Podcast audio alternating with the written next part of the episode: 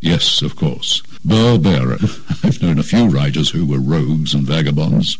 And I'm Roger Moore. I didn't supply the microphone. Ladies and gentlemen, live from the Sopoli Beatific Hills of Encino, California, where industry and nature work hand in hand to create a better life Just for don't all get of us. it. I don't get it. I don't understand what that means. I live in the hills of Encino. I haven't seen industry and what's, it, what's the other thing? Industry and nature. industry, and and you rarely see any nature up here. Well, the nature of the beast we'll discuss today. Program is produced by Magic Matt Allen, who is a true broadcast, uh, broadcasting professional. I am the legendary Burl Barer. Howard Lapidus, the man who just interrupted moments ago, is uh, executive producer of the now semi-defunct Celebrity Rehab. No, no, oh no. Are you going to reveal the We're back. truth? Yeah, you're back. You're yeah. black. You're loud. You're proud. You got a plan to stick it to the man. I revealed it last week. Oh, I, am sorry I wasn't here when you exposed uh, whatever. We're going for season six. Season- So you found some celebs? That No. Oh, you haven't yet. No, no, no, no, no. See, this is where you're wrong. We're, we're actually, and this is the truth. We're going to do real people this time. Non-celebrity rehab. do non-celebrity rehab. Okay, rehab. well, one we have an entire military that apparently needs some rehab. Maybe you can work on that. Isn't that the truth? We got Cilla McCain. Hi there. Hi, how are you? Better and better. Do you have industry in nature where you live?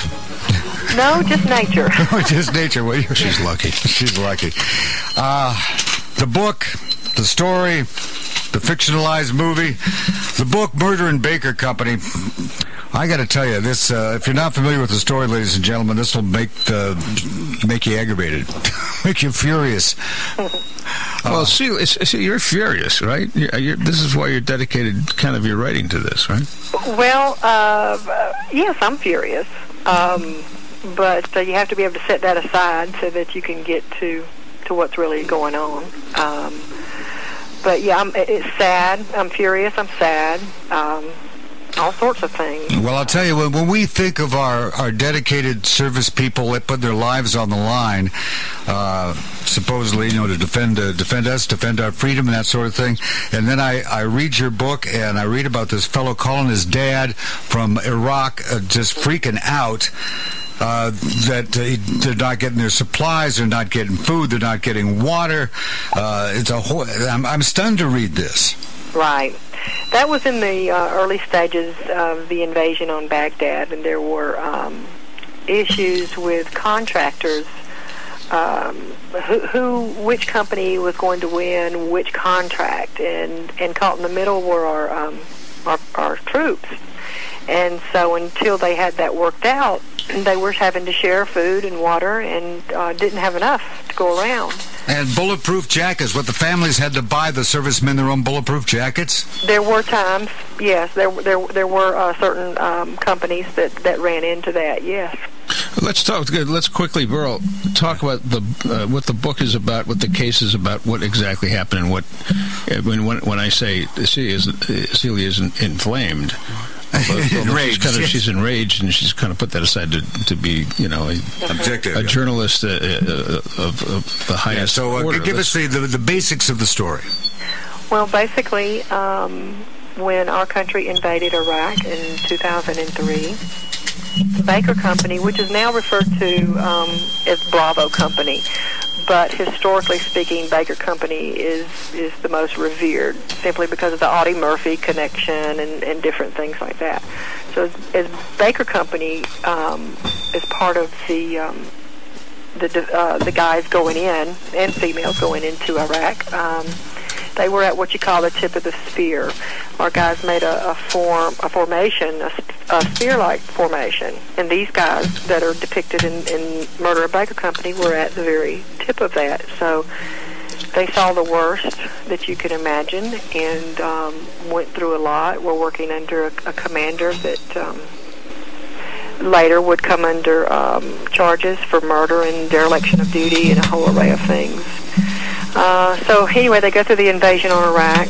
Then after that part is over and they're getting ready to rotate back home, they spend about six weeks parked um, in a three-mile section uh, right outside of one of Hussein's palaces. And in this section, um, they they didn't have enough food. According to them, they didn't have enough water, and the water they were getting were were being uh, recycled out of the Euphrates River, and it was being done incorrectly. So we had a lot of soldiers getting sick from contaminated water from the Euphrates, which you know, of course, you can imagine the filth that was in that, and. Um, they get back. Uh, it was Richard Davis, Jacob Burgoyne, Alberto Martinez, and Mario Navarrete, and Douglas Woodcoff. These this group of guys, and the night they get back to Fort Benning, they all decide to go out and enjoy their their time. Um, you know, their freedom, their home. So they go to Hooters, where a lot of soldiers will go. They have a lot to drink. They start club hopping, and one thing leads to another, and there's a fight.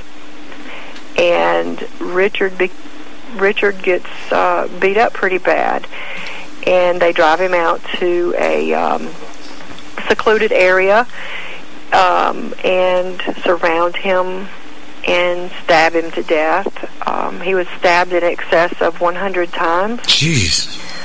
Um, In about 64, don't they think they've got the idea?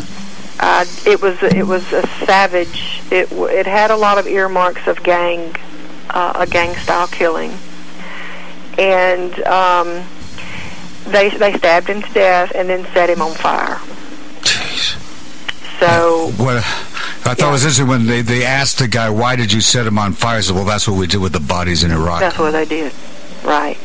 Um, um, so But Bur- Burgoyne and, the, and these guys were, were, were they were they gang? Were they, were they out of gang? Well, this is this is the problem. You cannot get the military to admit that we have gang members in our military. Um, they just won't admit to a problem You, with it. you can't. They won't admit to it. But uh, do they internally? Do they know there's a problem, or is it They, something yes, that they? oh God, yes. Oh, yeah. And, The, and, the and FBI has been warning them year after year after year. so what do they do? What are they doing? Uh, I mean, they're not telling us or admitting to Well, it. But what what are these guys doing? Are they doing Uh, anything about They, it? they, they dropped the standard, didn't they? I mean, didn't they have this thing called uh, moral something or other? Well, Well, gee, we, there's the moral waivers. They can, and what that means is, if you've been in a gang before and you sign this little piece of paper saying you're going to be a good boy from now on, they'll let you in. That's a moral waiver. So if you uh, promise to be a good boy, even though we know that you probably killed several people and you're a gang member and you're a criminal, we'll let you into the uh, armed services. hmm And we'll train you to kill with the best weapons, the best techniques in the world. And then when you come home, you promise you're not going to carry this into the streets of America, which um, I can tell you right now is already happening. Oh, yes. Well, I mean, what do they say? You- you- yes, Mr. Sergeant, I'm going to. I'm going. to I'm not going to do that. Well, of course they're going to do that. Right. That's Well, how they're- also they, they they have pictures of uh, the different you know there's different gangs uh, and they have their rivalries and whatnot but when they when they're all in the military they don't really mess with one another and there's even pictures that the FBI has published of different gang members holding up uh, different gang hand signs that s- signifies which gang they're in and they're all standing together wearing American uniforms But they don't. When they're in the military, they they the lines are, are blurred. Then, or the lines are blurred is, is what I've been told by people who research this uh, relentlessly. The, the, lines, the lines get a little blurred. Um, there's not as much. Uh, as if they were at home on the streets, they would be a rival gang and threatening each other all the time. When they go into the military, it's sort of a truce. Gets called. so uh, what what percentage? Uh, let's pretend we've got hundred thousand troops Mm-hmm. in Afghanistan. What percentage do you think are are, are cold blooded gang members?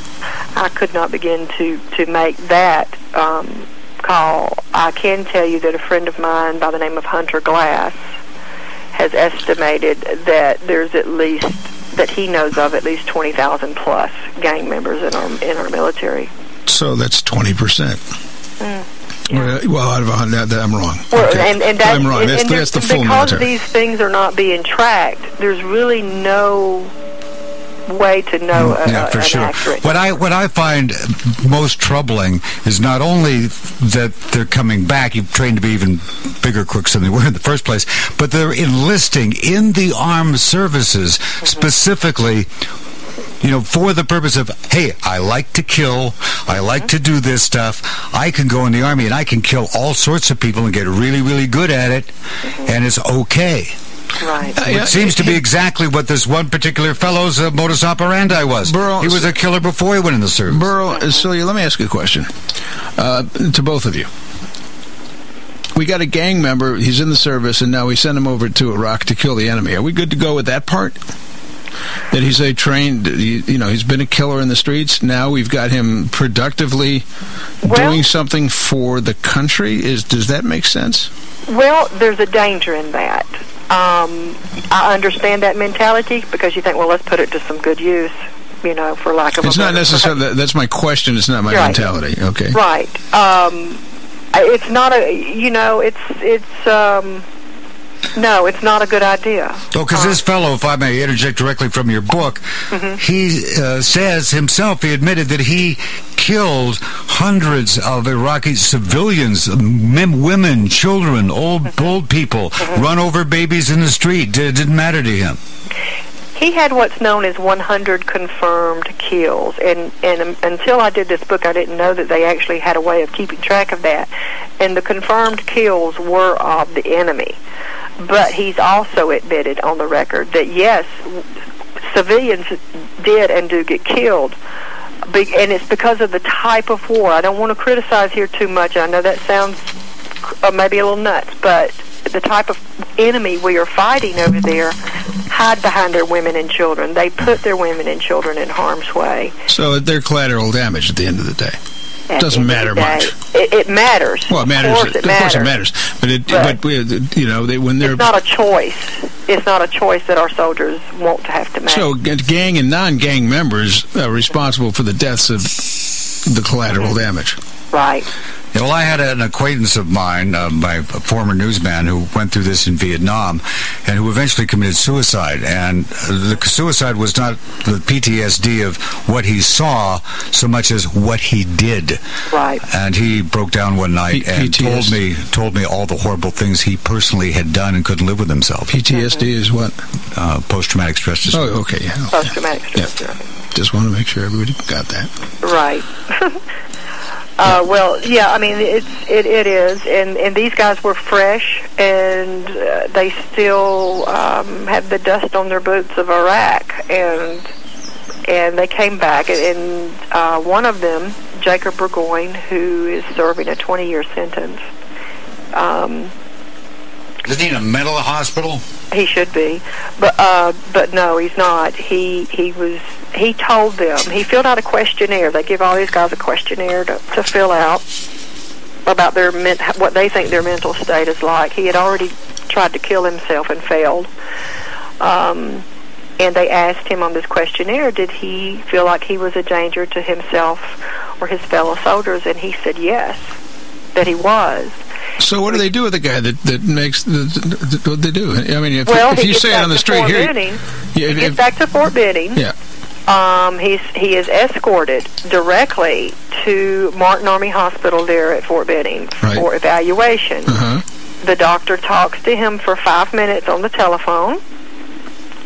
And That's sends it? him out. Yep, sends Well- him out. Have a good time. I'll see you Monday. I mean, for, Richard- for those of us outside of Fort Benning that walk the real world, well, it's a pretty well-known fact. It's called a 5150, and you say that uh, if you say it out loud, and, and a professional or even non-professional hears you, and you charge, and you can be charged three days. You're gone, no rights. You're through. Uh, the, uh, the soldiers aren't five minutes with a doctor, and he's back out on the street. Yep. Five minutes with a doctor, and he was back out on the street. And Richard Davis uh, was dead within less than 24 hours of that time. So continue the story here because now he's dead. Uh, what did? How did they say he died? Well, what happened was is um, Lanny Davis, this Richard's father, who has since passed, Right. um, gets a call uh, that Monday. Is Richard there? You know, they were, t- you know, introduced himself, said, "I'm calling from Fort Benning." Richard didn't show up. He's he's AWOL, and Lanny's like, "Mm, mm, "Wait a minute! I didn't even know my son was back. He's at Baghdad Airport." And they said, "No, we just got back." Richard's plan was to surprise his parents, and so he Mm-hmm. did not tell them exactly when he was coming back. He wanted to surprise them So he was he came back to Fort Benning. His parents live where? in Missouri. Okay, They were in Missouri. thank you. And um, anyway, he says, "No, my son would not go AWOL. If something's wrong." And he says, "Well, if he shows up there, give us a call." Well, you know, of course, any parent is that's not enough. So Yeah. he starts he starts looking for him, and he's calling Fort Benning, calling Fort Benning, and uh, th- they're not they're not looking for him. Lanny's looking for him. They're not looking for him. The Fort Benning uh, investigators. And uh, long story short, it took them four months to start looking for for Richard Davis, and that was only after Lanny Davis had contacted his congressman um, and raised hell. Well, the Davises had to have been out of their minds. They were, they were about out of their minds, and and um, it it was a horrible thing. Lanny went to um, Fort Benning uh, during that period of time, and try, nobody would talk to him. He says, "I'm just here trying to get somebody to look." And for here's my let, let me make it clear: this Lanny is himself a, a veteran.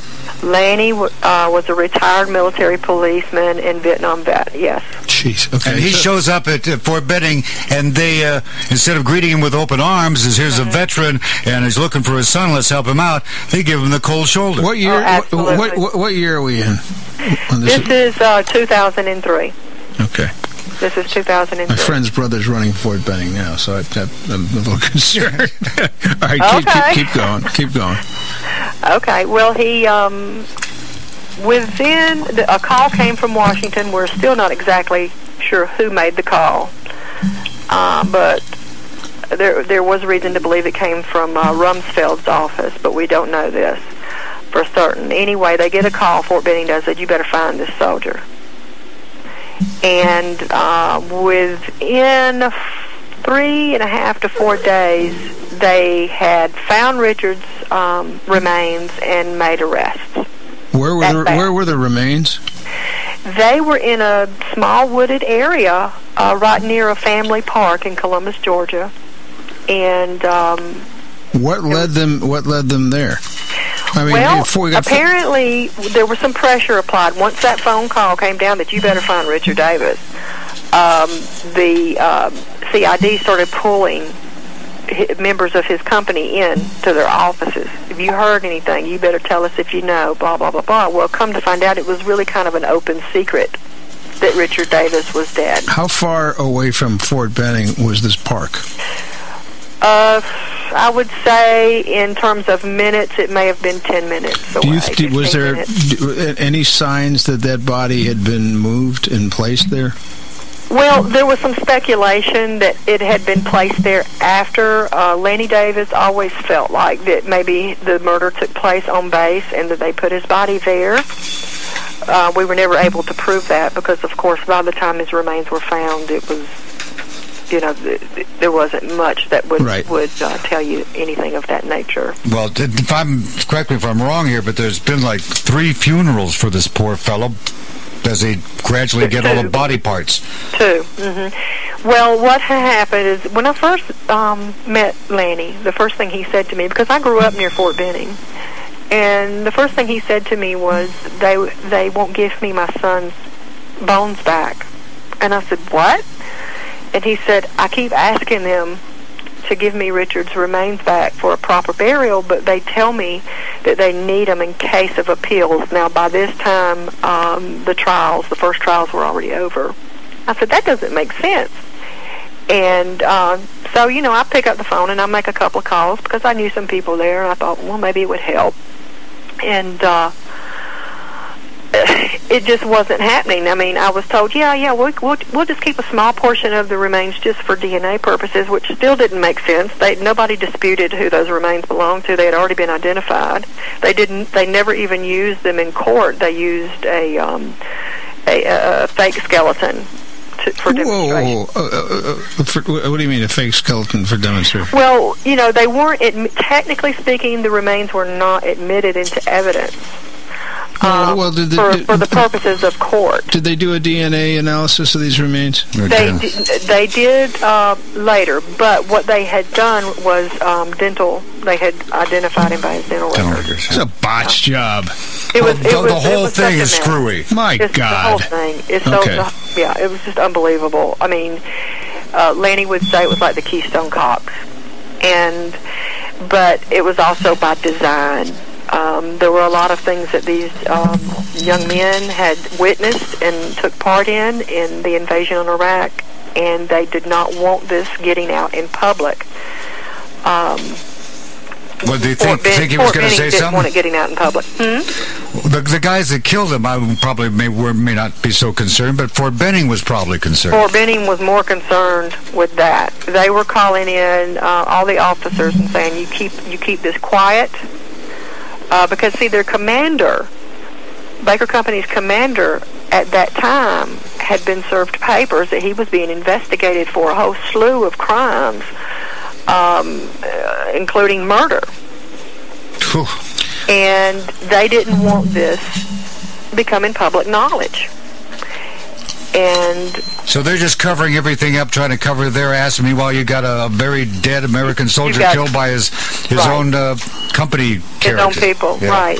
And, And to then- tell the and then- truth and about then- what happened at that, to tell the truth about what happened with that crime would mean revealing what they did not want revealed, and that is that the company commander was um, let had him- been served papers for murder. But they but they let they, they let Burgoyne out of. They had him. Mm-hmm. They let him out, and then he, then the murder happened. So Right. so and and his. I don't want to give up your whole book here. Um, Oh, yeah, it's okay. But, okay. but my my goodness, uh, I I mean, do we have a lawsuit here? I mean, what I mean, I mean, f- f- let's let's put aside the fact that this is just bad news. And Yeah, we're going to have to take a 60 second break. You can contemplate the answer to the it, what, question. what's the name of the book, bro? A Murder Baker Company. We'll be right back in 60 seconds on True Crime Uncensored.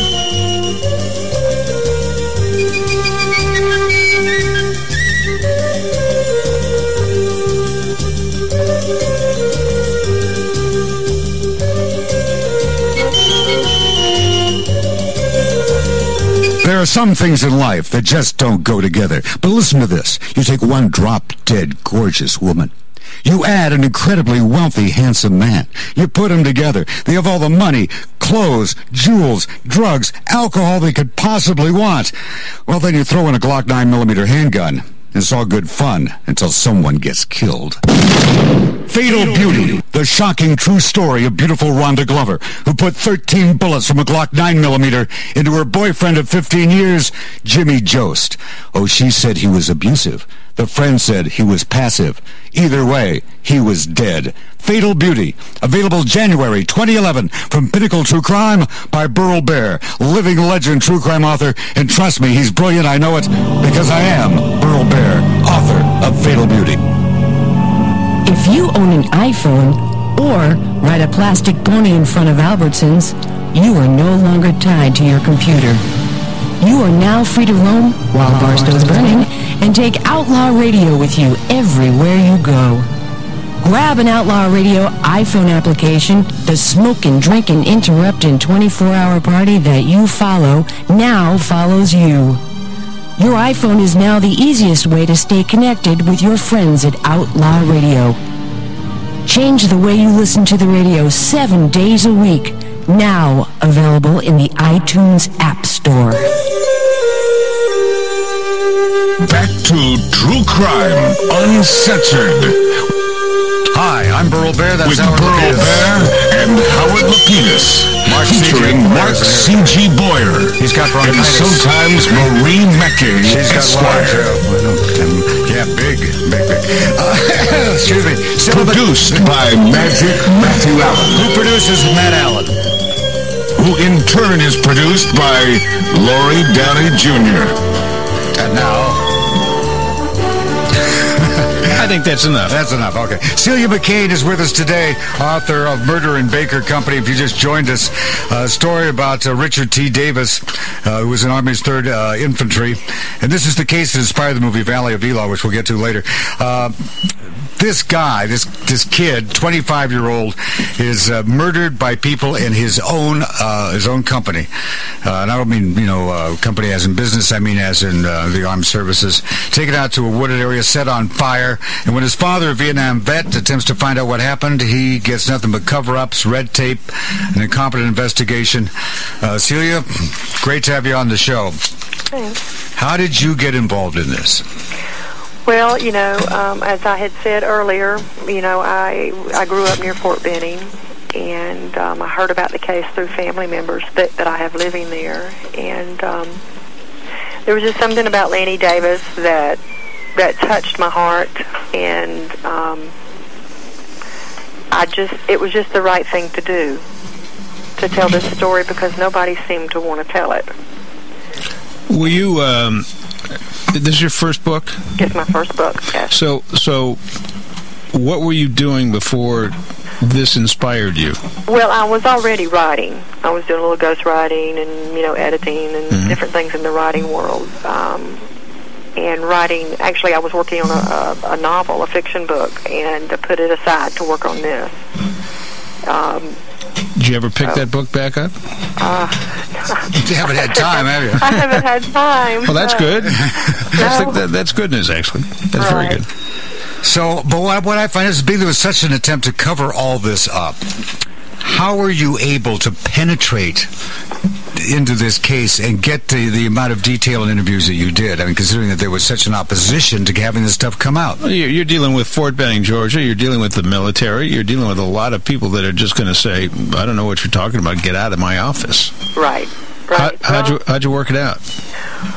Well, um, Charm? I don't know if it's my southern drawl or, or what. Well, they all have southern drawls. You're not going to put that by those guys down.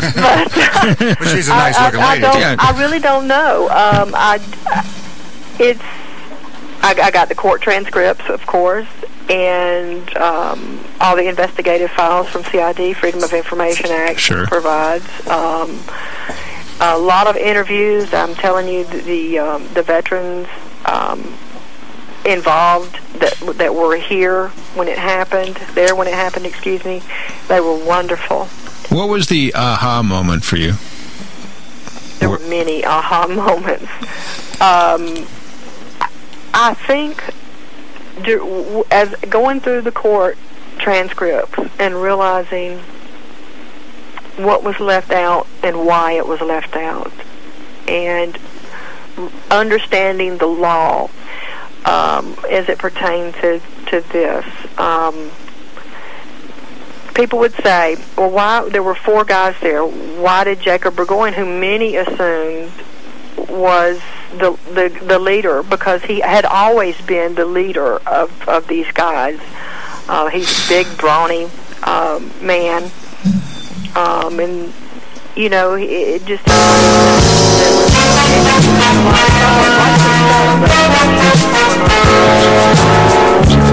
He is. But he was a Navy brat. So, I guess you wonder what. Moved around a lot. Yeah, a little around. Yeah, moved around a lot. But um, Confirmed gang member. It's it's a, no, no, no. You don't get a confirmed gang member in the military. They don't have a gang problem. In yeah. oh, I, I forgot. I was. I, you know what? I wasn't listening before. Yeah, yeah. no. But I mean, uh, when when Lanny shows up at Benning trying to get some straight answers and not getting any, isn't he approached by uh, by a by a military person who tries to tell him something? Well, he had he had walked in to to Fort Benning to this office to meet uh, um, with some people there, and of course they were refusing to meet with him. We can't help you, you know. We're in a meeting. So and so's in the meeting. Well, he was standing just in the middle of this uh, foyer, you know, and looking around, and um, he just just was grab, grasping at straws, you know, and saw this young kid you know, sitting on a bench out there, and he says, "Hey, you, you wouldn't happen to know Richard Davis?" He said, "You mean Specialist Davis?" And he said, "Yes." He said, "That's my son. Have you seen him?" And about that time, the man that he had hoped to meet with hollers out, "Get in here!" Talking to the young soldier.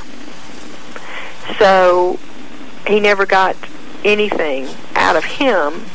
And then later, people just started making little calls to him and telling him that Richard had actually been in a serious situation while they were waiting to come home in Kuwait, where he had been cut with a knife and, and beaten until he passed out at that point in what, what appeared to be a gang initiation.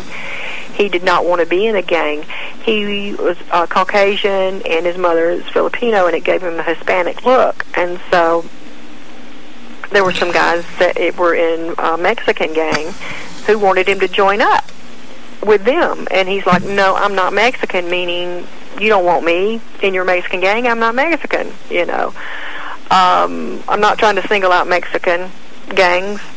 Okay, we have a problem with all kinds of gang skinheads, you name it. Um, but it was always he was always trying to stay away from them while they were waiting that six weeks. They were waiting for six weeks to come home from Kuwait. Why did they kill him? Nobody knows. Um, speculation. I mean, you lived this thing. Speculation Yeah. is that uh, Lanny Davis went to his grave believing that Richard was killed because he had witnessed Lieutenant Colonel John Charlton illegally shooting Iraqi prisoners. So to cover it up, that's why he was killed. That was That's what fine. Lanny Yeah, but the, you know they could have. Wow, they killed him because of that. that was what Lanny Could have believed. scared the crap out of him. You know, It's never been proven. It's Right. never been proven. Um, but that But was why was such a uh, uh, uh, a hundred stab wounds? Mm-hmm. Uh, somebody was pissed. Yeah. Or just plain out of their mind. Well, it, Well, it was it got it got deliberate. It was a little more deliberate than that because it took a long time to kill Richard. Um, Richard didn't go down without a fight. He kept jumping back up to his feet even after being stabbed several times. at what number is he dead?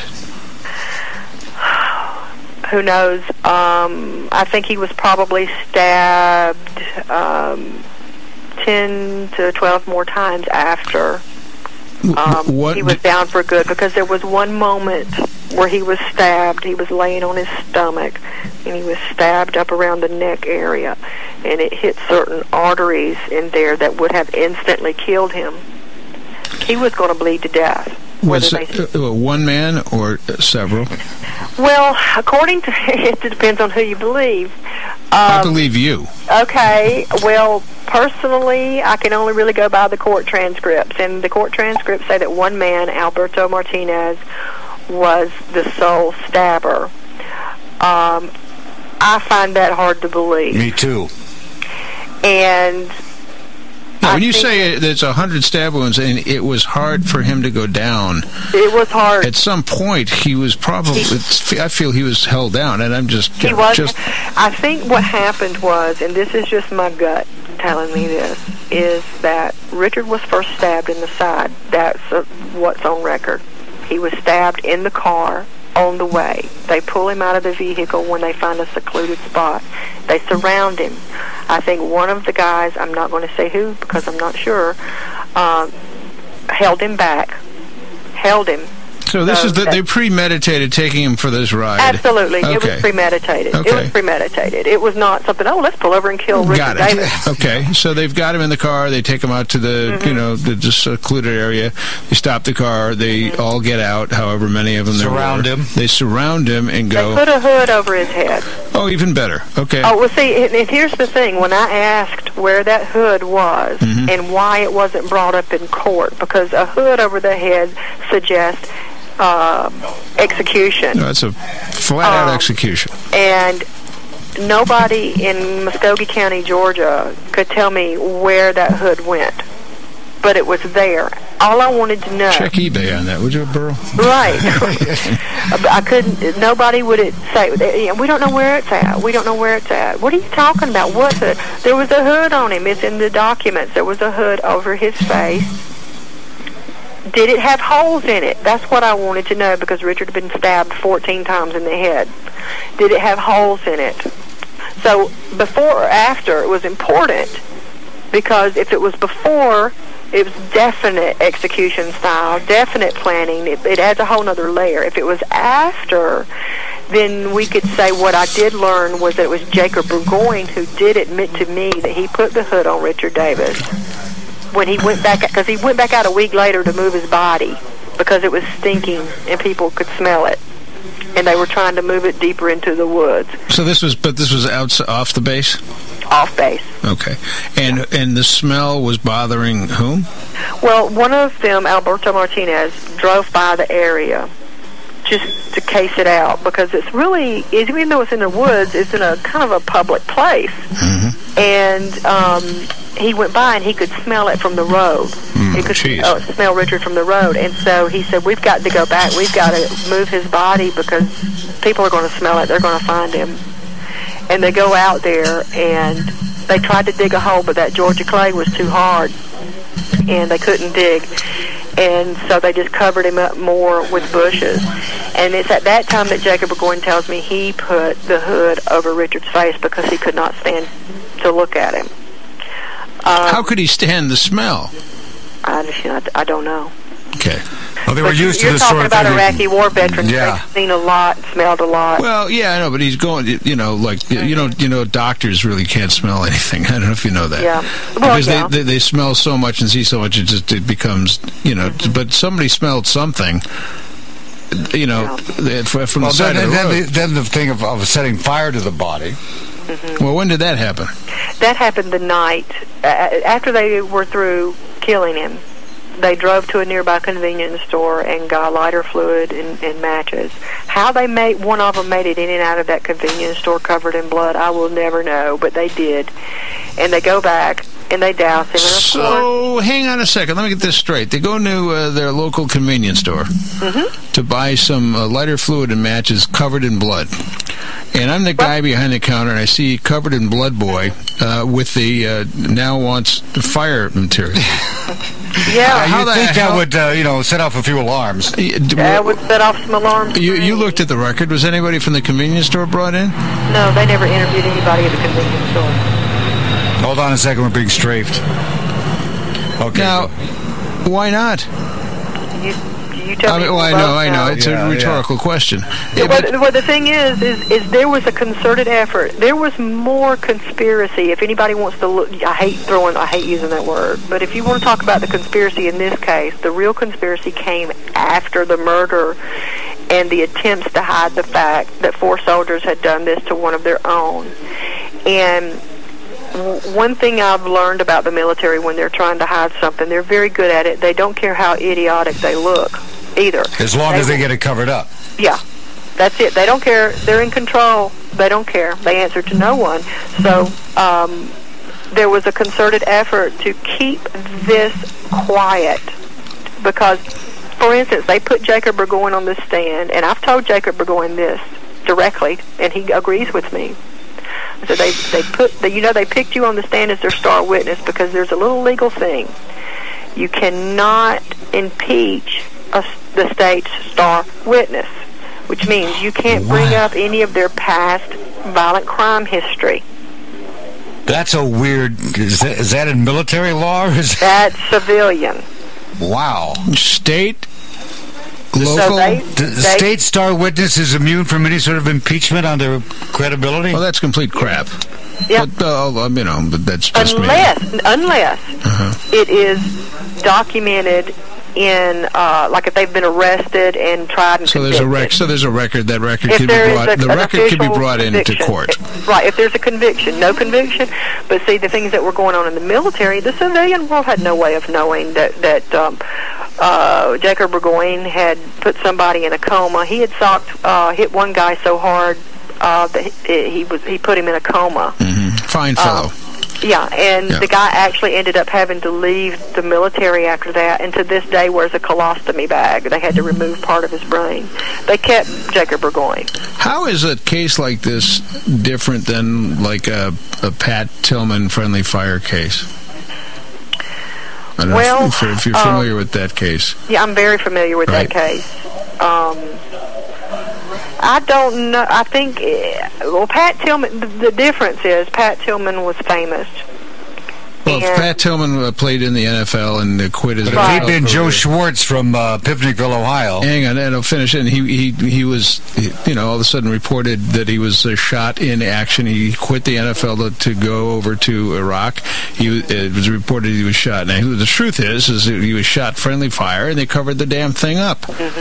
Well, there are also those that don't believe it was actually friendly fire, So- but that's another story.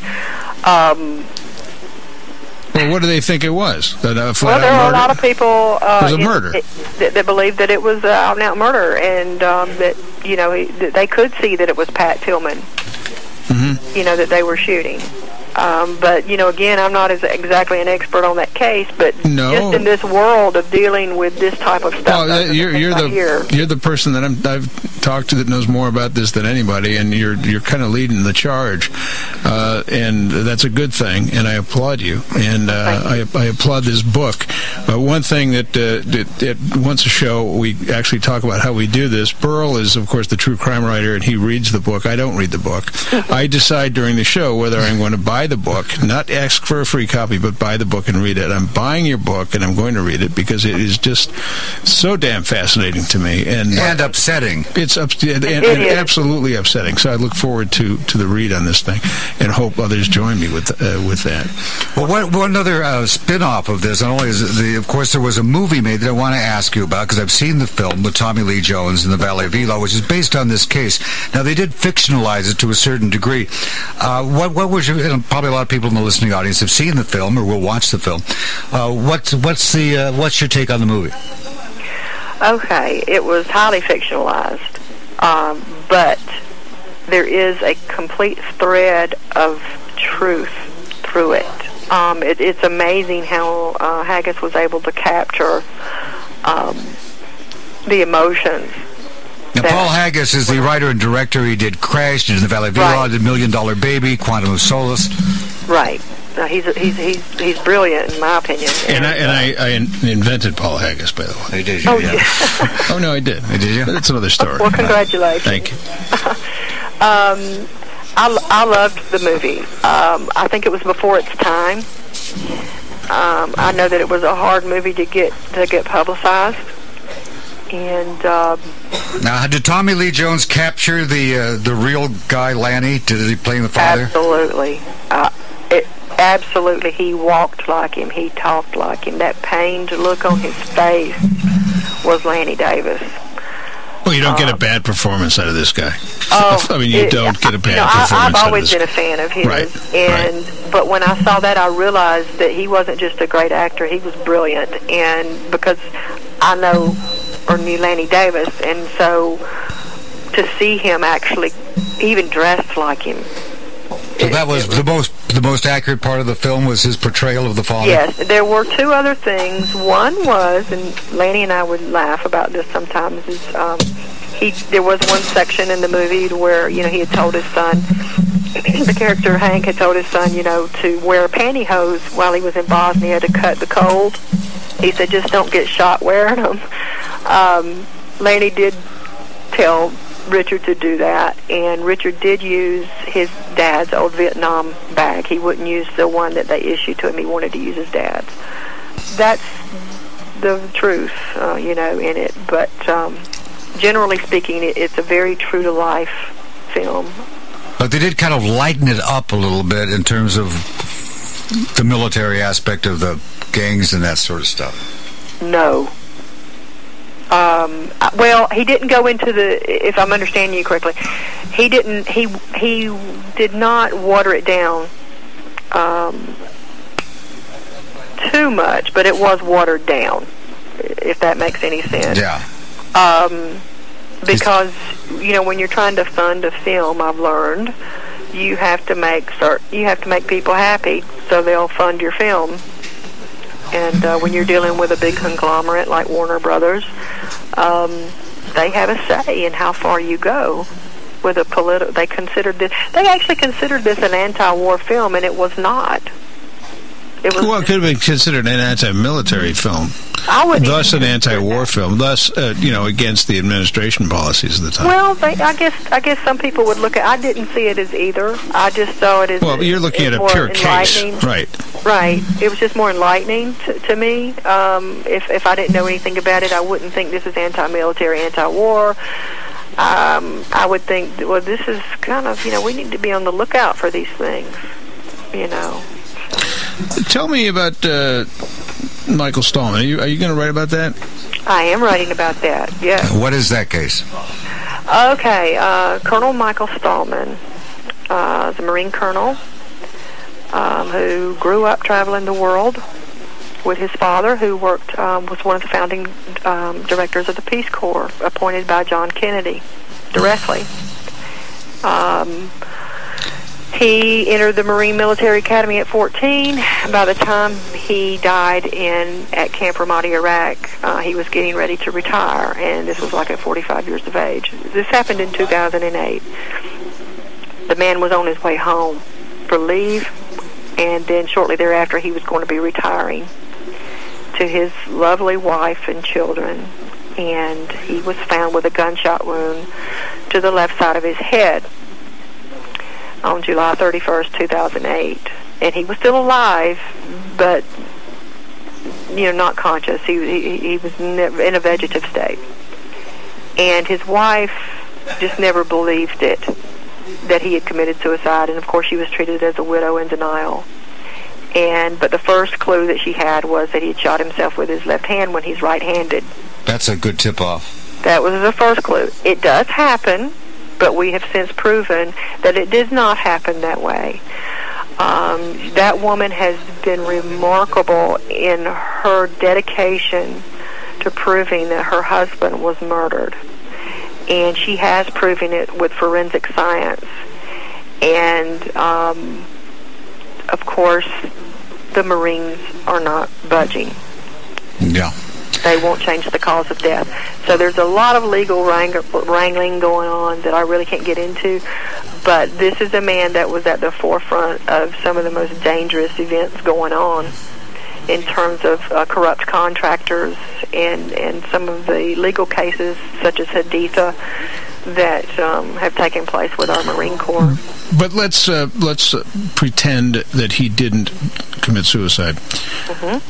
This was not. didn't. This was okay. This was not a gang situation. No, though. What do you no. think this one was? Well, my gut tells me it was a fellow Marine. Okay. How come? Uh, just because of it happened in his CHU, which is uh, short for a contained housing unit. Um, even though there were some security problems at Camp Ramadi with people coming and going that shouldn't be there, it would have to be somebody that really knew him, knew where his CHU was, because it's like a, a maze of little white trailers. You would have to know where you were going, the number, you know. Um, and okay. Assume all that. He was targeted. Why? He was targeted. Why? Well, there you can't spit without hitting a reason why somebody may uh, have wanted to kill him. And um, now, that being said, personally, I believe because of his duties at Camp Ramadi, he was the rule of law coordinator. It was his responsibility to make sure that Iraq had a functioning legal government. And he also had to make sure that our our contractors and people were paying their bills and keeping track of the money. Um, in this war, that makes a lot of enemies. You know, Because there's a lot of money disappearing. there's a lot of billions of dollars disappear, disappearing. Um, so I think that he uncovered something, and I think it was somebody he knew, and um, I think they shot him. And he's probably not the only one. But he was he was. Uh, and I kind of want to drill down on this case, bro, for a second. He was. Um, he was they, he was out of there. He was gone. He was going home. Uh, he was going to be on leave. He was going to just go back, pack his bags, and retire. But he could still talk. But did, did he threaten to talk? Of course he could talk. Uh, But, but did he did he threaten somebody? I mean, what causes somebody to take a gun and blow the guy's head off? Well, I do know, you know, again, I have to be careful because there are legal um, things going on with this. I do know that he had had a meeting um, the day before with whom I don't know, but they said that he was uncharacteristically uh, angry with someone. Um, I can tell you that. And, um, you know, again, I have to be really careful here because there, Yeah. there are illegal. This We don't, we don't want you. And that's fine. That's fine. Now, was there any kind of suicide note? Uh, there was a note. Uh, it was an email Okay. that when we received copies of the email, it had two different dates and times as to when it was sent. So we're not sure. That can, I mean, that can, that can happen. It's ha- that can happen. But what did it say? The note simply said, uh, "Kim, that's his wife. Right. I'm sorry for what you were about to hear. You and the girls are the best thing that ever happened to me. I will always love you." That's it.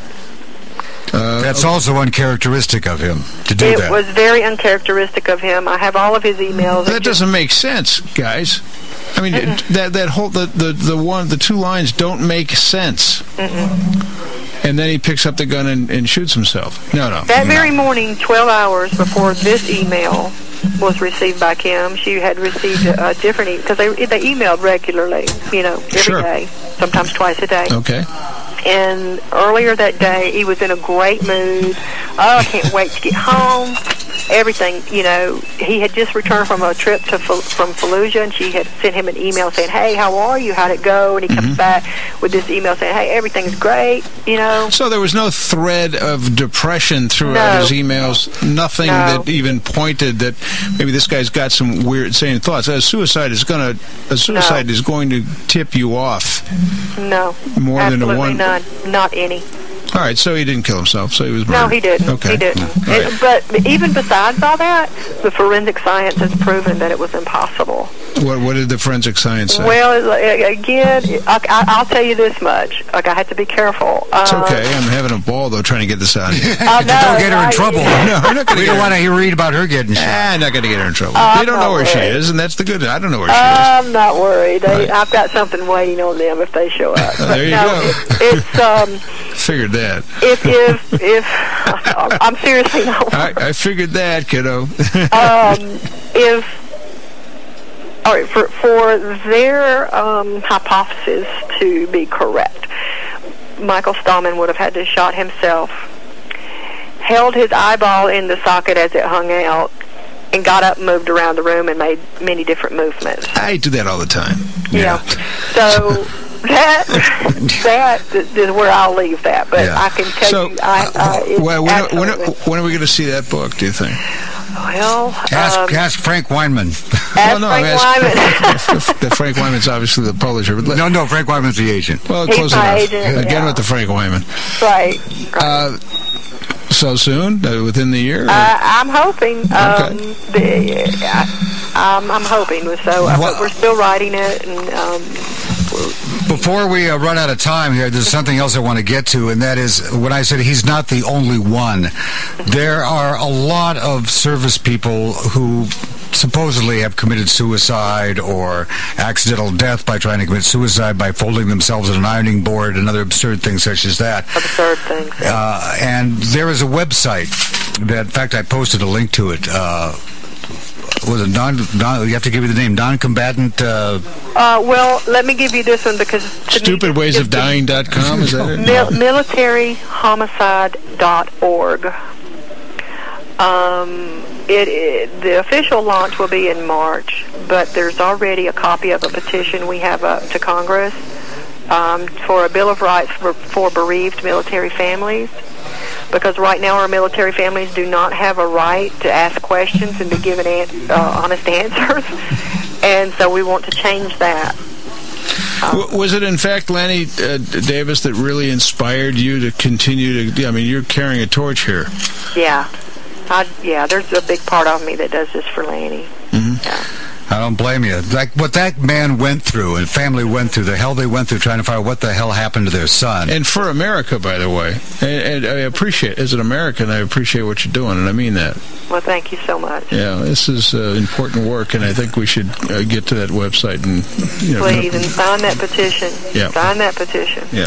The book that she wrote that we started off talking about, Murder in Baker Company, is available uh, in um, in mass market paperback.